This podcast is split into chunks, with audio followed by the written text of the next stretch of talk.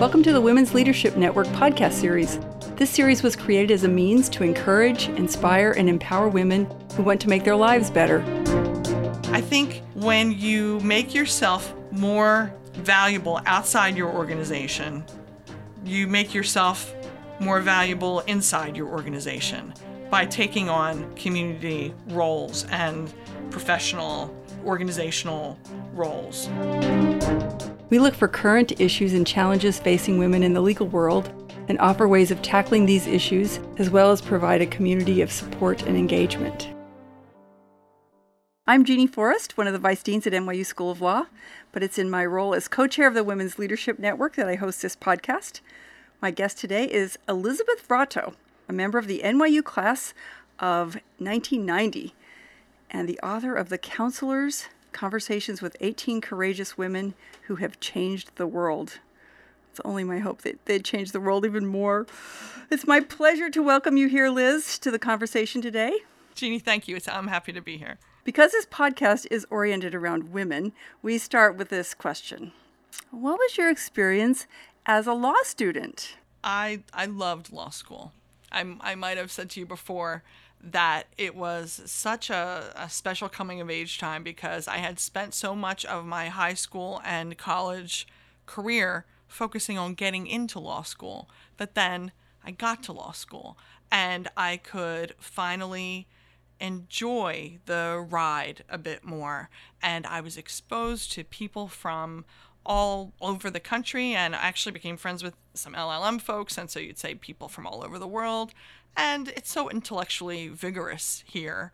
I had um, a clinical experience. I, I was on a, a, a journal. I had a group of friends. I threw myself into my classwork. I did research for a professor. So I put a lot into it, and I got so much more out of it. And then you graduated. nineteen ninety, you know, this was when the world was already, you know, your oyster. Yes, sure, sure. I graduated, and I was always a little let down by the work world. And I would say that my years at N Y U were the happiest uh, of my life until my daughter. And so still just, you know, right right behind Abigail uh, is N Y U. And I was able to take so much of what I learned here, not only the legal substance, but how you fill in the lines of being a professional, uh, I, I learned here, and apply that to the work world. And that same kind of work ethic uh, that I learned here by example of trying to take advantage of every opportunity and to uh, get out of it what I could, though, of course, the, the first thing I'd, I'd say was a big difference was being female was so much more of an issue in the workplace than it ever was in, in school.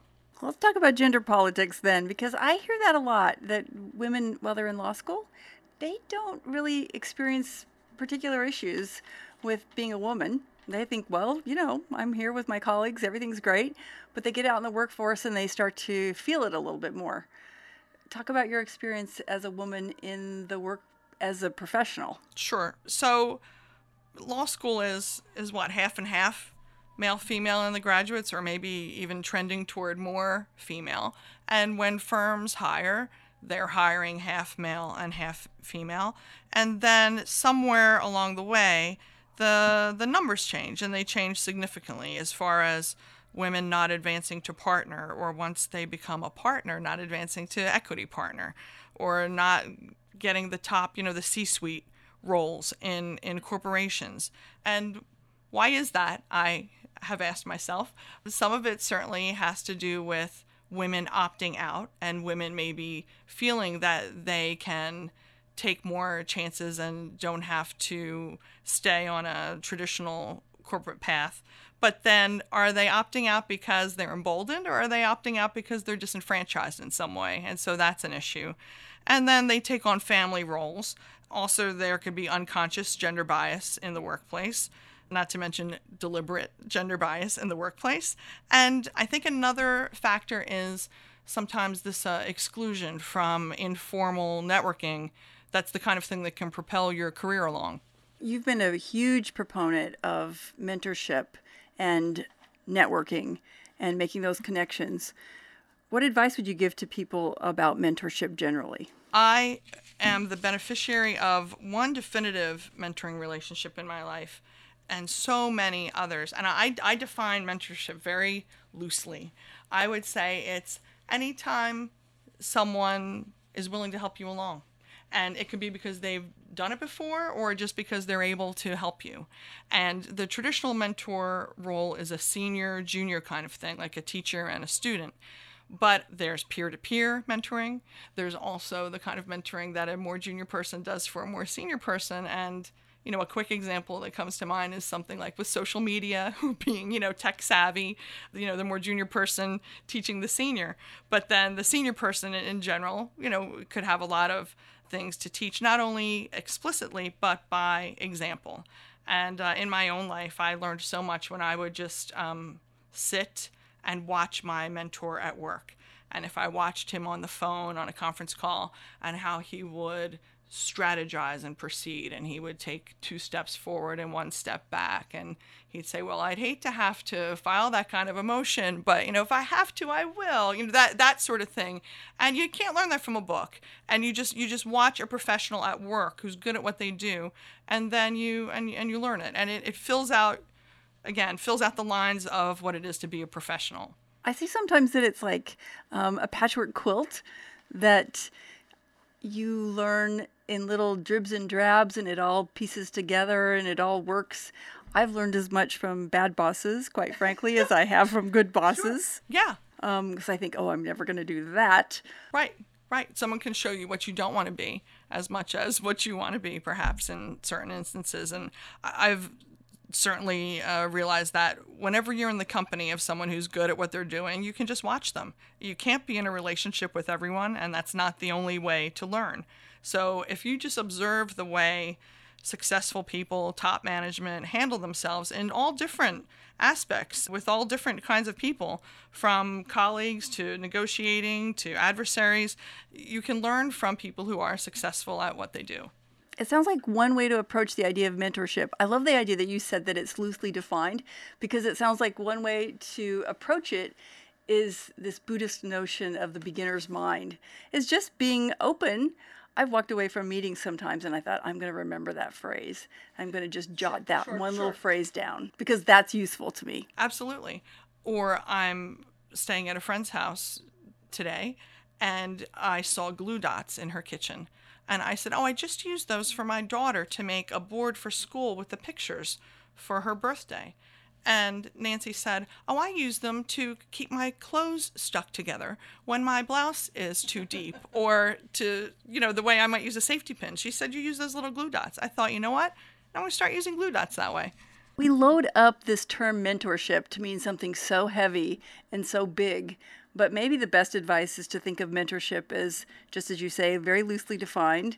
And it just means being open to snagging every possible bit of good from every possible conversation we have. I, th- I think that's it, is whenever anyone's done anything before and you can learn from it, why not gather best practices everywhere you go? You know, you've been to a, a car mechanic and I haven't.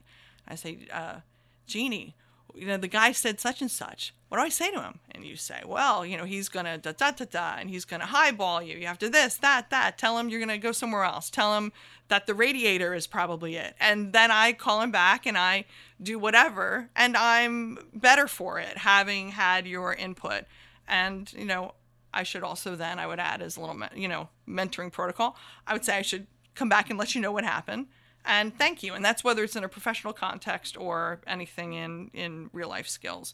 I would say in a more professional context, I think it's good when you can tell a mentor, this is my goal. This is what I'm trying to achieve.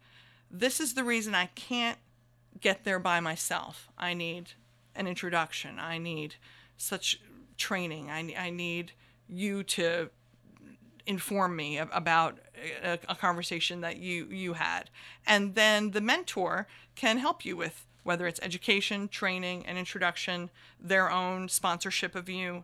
And the idea is that when you're seeking out a mentor, it's not that you want things handed to you. It's that you need a helping hand, and that we all do. And so to maximize your opportunities and create some opportunities by having these relationships.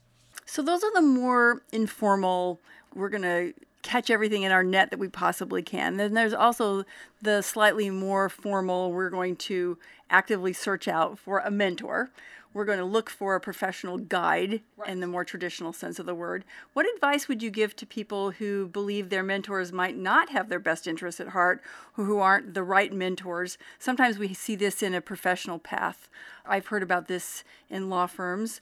How do you determine when mentorship is effective? I would say that it's um like any other relationship, and in a sense, you know, you need to be it's like a good something. boyfriend or a bad boyfriend. Right, exactly. right, exactly. Yeah, right. To use the simple, you know, go-to metaphor, right, is that uh, you can you can just know when you're getting something out of it, or when it's something that you find supportive and sustaining, and when it's not. And and I'd I'd want to add the point that merely because the person who's going to help you has something to gain from it, that's not a reason to disparage the whole transaction.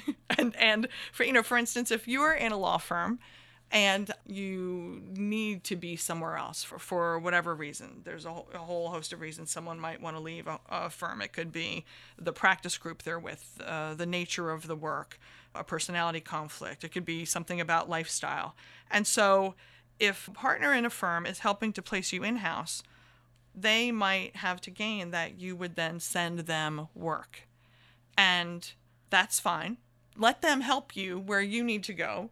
And if they would benefit from it, that there's no harm to you because of it. And I would add that that's just kind of what makes the world go round, is that um, if when we can find these synergies with each other and ways to refer work back and forth to each other or to help advance each other along, that that's just means you're in the mix.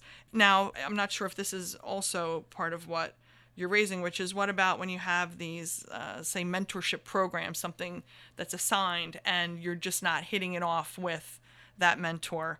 Th- that kind of thing, I think you could, you know, if you think there's enough to be gotten out of that mentorship program, this institutionalized mentorship program, then I would say to go ahead and just try to find a way to ask for another mentor if you can. If not, maybe the most practical advice is just go through the motions with this person and to just go ahead and keep seeking out other mentor relationships, other networking, and do what you need to do to advance your career without rocking the boat where you don't need to. I would say, you know, you rock the boat when you need to, you have a battle when you need to, but you don't have every battle, and, you know, don't make an issue of everything every time. I think that's one thing I would say I have picked up through life in the work world, is that just because you spot a gender difference or a gender issue doesn't mean that one, that moment has to be a thing. There's plenty of them that have to be a thing, but um, to pick and choose a bit, to have some perspective, because most of the time when someone says or does something biased, discriminatory, it says more about them than it does about you. And so, you know, if I, if I can kind of get on with it, I'd rather do that. And uh, where we can all kind of help to educate each other to be more inclusive and to value diversity, that's the bigger work, I would say, for, for all of us. Life is short. Pick your battle. Exactly. Yeah, no, exactly. But, um, you know, that all said, I think corporate mentor programs are terrific. I mean, what they what they do is they seek to recreate the kind of informal networking that has helped so many people along, traditionally what you would call the old boys network, right? Um, you know, men who know each other from the military, from prep school, from from team sports, and from practicing law together, or from serving in government together. And, and over time, they all get to know and know of each other in a community, golf games and tennis, and, and, and refer to each other and friend of a friend, and this is how you advance your career along. So then, you know, women come into the workplace, and and so this is something about, say, the difference between sponsorship and mentorship is just because someone gets you an opportunity, there you are plopped in there. Now what are you going to do? If someone's opened the door and let you in the door, what are you going to do? If when you you're now you're the first woman judge sitting around a table with ten male judges. What's next for you? You haven't been in the military. You haven't played team sports. You didn't go to a male boarding school with them. Where, where do you connect? And so corporate mentorship programs are meant to recreate this informal mentoring, seeing the value from them, and trying to get senior employees to share what they've learned, and those who've had some success to assist others coming along. I think everyone who has advanced, though, has an obligation to try to further practices and policies that invite participation by women and minorities to give us to give us critical mass. And and so I don't have to tell you, I know your background, critical mass, meaning you don't have to have a majority to have a sea change. Uh, critical mass is more like a third, and that when you hit that, organizations seem to change and become more open and evolved. The social research seems to show that if there's just one woman in the room, the conversation still seems to lag. But if you get three women in the room, then we start to pay attention. Oh, that's interesting. Do you call it critical mass? Yeah. Okay. I, I, I thought that was the term I was trying to grasp for. I would love for you to tell the story of something that happened on your fifth reunion.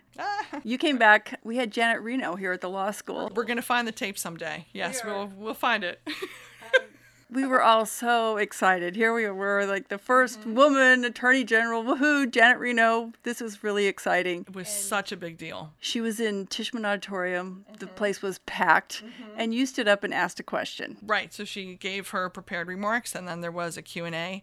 And I asked her, what would the world be like if we flipped the males and the female ratio in government? So make the president a woman, make the Supreme Court seven women and two men, and then take Congress and flip. You know, if it was nine women senators, now there's only nine male senators, and just do that flip. And now, what's our country like? What's the world like? What's the agenda? And the entire auditorium cracked up with laughter. And I was not asking it as a joke. It seemed funny. and and she had a, you know, a, a good-hearted chuckle about it, and she was very thoughtful, and she said that we would have a very different agenda in, in terms of childcare and health care and work-life balance. And she said, childcare, health care, work-life balance. Oh, and it was something like, she said, we'll never have true equality in this country until we have childcare everywhere for working women. And that that's an interesting thought, when, you know, that U S attorneys' offices or something have facilities, or that certain offices do. What if all offices did? And what a difference that would make for working women. And she had identified that, you know, well, it's maybe it's a kind of an obvious thing to say, but she said it a long time ago, and it's a great idea, and who knows if we'll ever get there. It seems maybe a little naive and absurd uh, right now, the notion that merit will out, especially now, given our political climate. Um, given that that's the case, now what? That was in nineteen ninety-five, and we were incredibly optimistic that those, uh, I mean, even then people were cracking up. We thought it was possible. What do we do next? I think that it goes to the things you can do for yourself outside of your traditional education. That is the networking. So it's networking, role models, mentors, sponsors. Then it's joining organizations, uh, professional organizations, with the intention of furthering women along and with connecting women for referrals and, and other professional purposes. Find supportive men. There's no such thing as a women's movement without supportive men. And one of the women who I had interviewed, Lynn Hecht Schafran, she told me that someone asked her husband, what's it like to be married to a feminist? And he said, I don't know, go ask her. And the idea, you had to think about it for a beat, but the idea is that he's the feminist and that she's married to him. So what's it like to be married to a feminist? I'm the feminist, ask her. And so certainly there is no women's movement without supportive men. And so while we can, in the first instance, it's easy to find a woman, right? So in the first instance, to make affiliations with any and every woman you ever can, I think is a, a good idea. and then also to seek out supportive men who value diversity, who value inclusion, and that these are people to be mentors and, and sponsors. Also, I you know, I don't know if we need things like the, the quotas like they do in Europe for uh, boards. The critical mass is something to look for. To where you see it, you're bound to be more comfortable. Again, back to your psychologist stuff and the idea of, you know, find your community. And so when you find a place that already has a critical mass, you're bound to be more comfortable.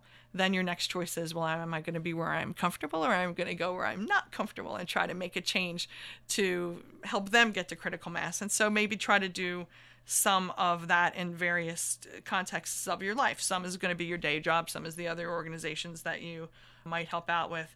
And, you know, and by the way, those other organizations, I think when you make yourself more valuable outside your organization, you make yourself more valuable inside your organization by taking on community roles and professional organizational roles.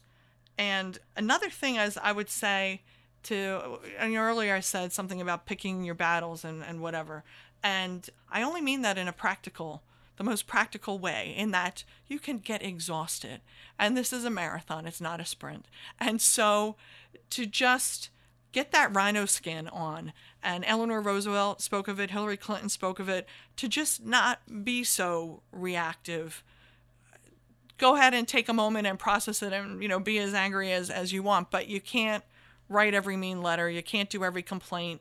Just figure out what's right for you in the, in the bigger picture, I think, and to seek opportunities and to, to let it be known that you want opportunities.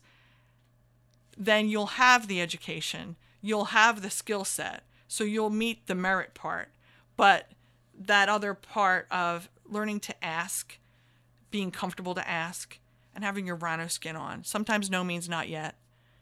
Hmm. Sometimes no means maybe. Come and ask in six months. And it's a little bit salesy. And I, I would say that at one point in my career, I, I did some business development. And I, I say sometimes to my friends who are getting into pitching business with law firms and whatever, you've just got to get comfortable with ask, ask again, ask again, do a follow-up email, make a pitch, and sell yourself a bit. And so some of that can uh, help a, a career along and help go along with the the merits that you bring to, to anything. Does that answer your question? For a woman to survive, she's got to be both persistent and resilient. I think so, yeah. No, well said. I mean, I, I think I think that's just it. And, you know, it's a little selfish, right? I mean, it's for your own good. You'll I think you'll you'll fare better over the long term. You don't want to, you know, be done with this all too soon.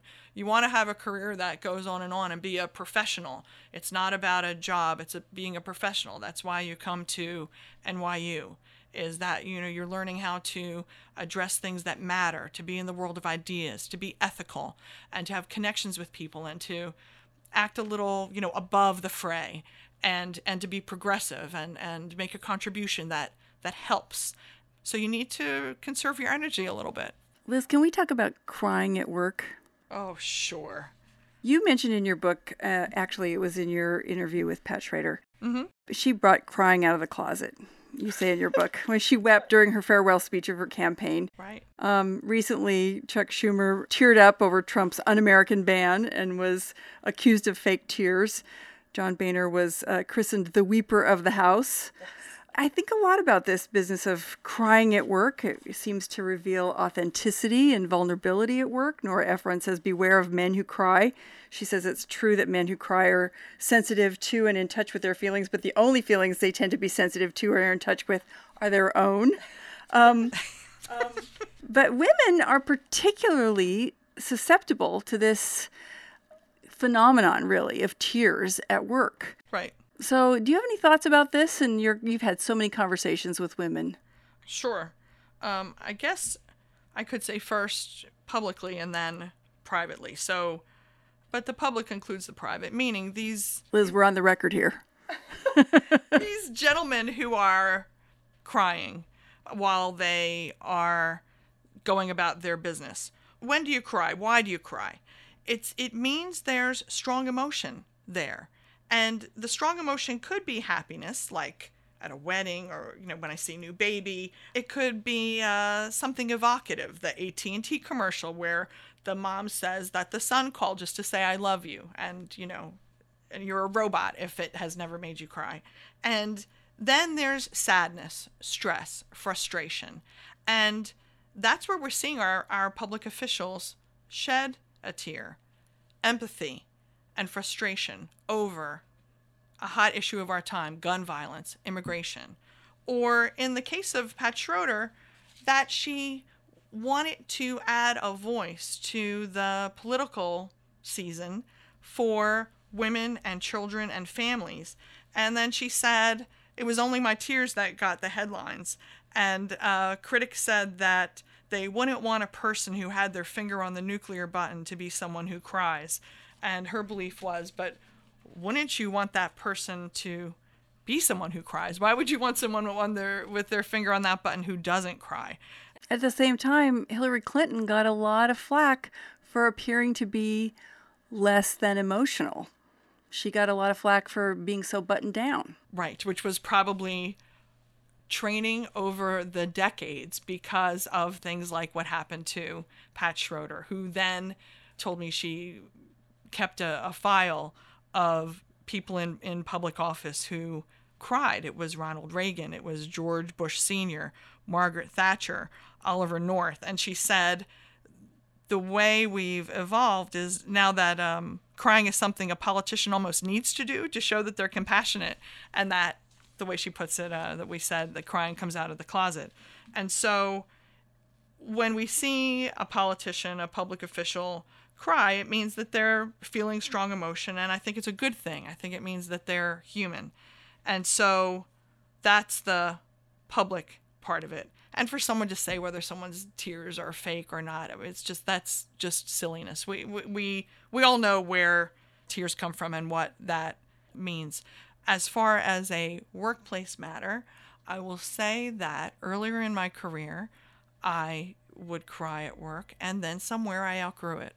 It just simply was a sense of perspective and the feeling that, you know, this is paperwork and it's important to me and it's important to other people, but chances are it's just about money and or it's probably not even about whether someone goes to jail or not. Or it's, it's probably just about money, and it's a problem that we can fix. And even if we don't fix it, we'll still fix it. We'll have another chance to fix it. And so just a perspective that the work we're doing is not whether someone's being turned out of the country or, or uh, whether someone is living or dying. It's, in fact, a professional paperwork job that has stress and sometimes feels like it's not fair, but it's not a real problem. A real problem is when a family is separated uh, because someone's being deported. That's a problem. You know, what we're doing with this draft versus that draft and the time frame and the movie that I'm going to have to miss, that that's not a real problem. I had a friend who used to say, is anybody bleeding? And I sometimes say at work, is anybody's heart broken? Right, right. It's a different conversation. Yeah. And so I just, I just don't do it anymore. Just somewhere along the way, I lost it. And so see, now we just said... And I haven't even had the public scrutiny. I mean, so you you speak of, you know, Hillary Clinton. Look at look at that scrutiny. I mean, of course she lost that. Of course she would uh, lose that al- along the way when there's so many criticisms and unfair criticisms that can come your way from people just even saying that the tears are, are fake. Why is that even something to comment on? It's still an issue. It is. It is definitely still an issue. And um, I would say in general, though, it's the feminization of our society, and it's a good thing. Just like, you know, flex time and the idea that uh, it's more acceptable now to say, I'm going to go watch my son's soccer game at four o'clock, so I'll log on later, I'll see you guys, and you just leave. And men do that, and women do that in an office. And that is not the traditional workplace. And that's because women started to be in the workplace, and they had responsibilities with children and with parents. And so they made things flexible, and now both genders can benefit from that. I'll say women brought crying into the workplace. It wasn't there in the same way before. And now we are just more evolved and showing our humanness and that we care about things. That's what crying says to me. Our authenticity, our vulnerability. Sure. We get to be fully ex- expressed as human beings. And, and that's part of being a professional too, right? Is that is that you care about what you're doing, even if no one's bleeding, that you care, that you bring a sense of, of pride, that you strive for excellence, and that, that this does matter. And thus, stress, frustration would bring a little tear here and there. And, uh, you know, back again to your expertise, there's also um, studies about, what is that? There's there's an actual chemical release. It's just, you feel better. At, you know, you just do when you feel better. It was uh, some kind of natural painkiller or a stress release in tears. Well, they say that there's a little bit of an oxytocin let, let down. My own recommendation is to cry in private where possible, um, just because there's a perception, especially among younger women, that it shows a lack of control. Right. But um, I think that it's on the margins, and it completely depends on the situation. Right. Um, if it looks like somebody's completely lost their gourd and they've left the meeting, you know, it's not my preference because it unravels everything else, but it's hard to say. Right. People have differing differing views. I made someone cry in the workplace just once, and it wasn't my fault. I um I felt horrible about it though. I came into a conference room and we had it was war room. There were piles all over the place, and the junior associate said, "Amelia wants the da da da right now." And you know I had been out for a little bit, so okay, I'm I'm looking for it. And she was getting worked up, and she said, right now. And I said, blank na- name, um, whether you are telling me that or not, I can only find it as fast as I can find it. So just give me a minute. And I think that's all I said. And I think that's the way I said it. And she collapsed into tears. And I felt horrible. Absolutely horrible. And that's the that's the only time. But I realized in hindsight she was already she was ready to cry is what is my point, is that it was going to be whatever was the next little thing, and she just needed her good cry, and I'm glad she had it.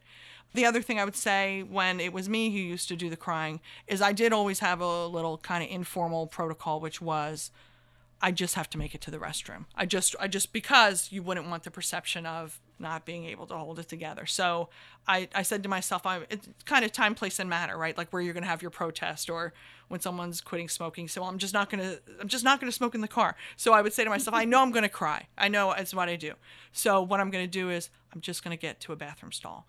And that was my compromise. And then, and then, like I said, eventually it, it went away. Don't cry in meetings, cry in a one-on-one, cry in your office by yourself.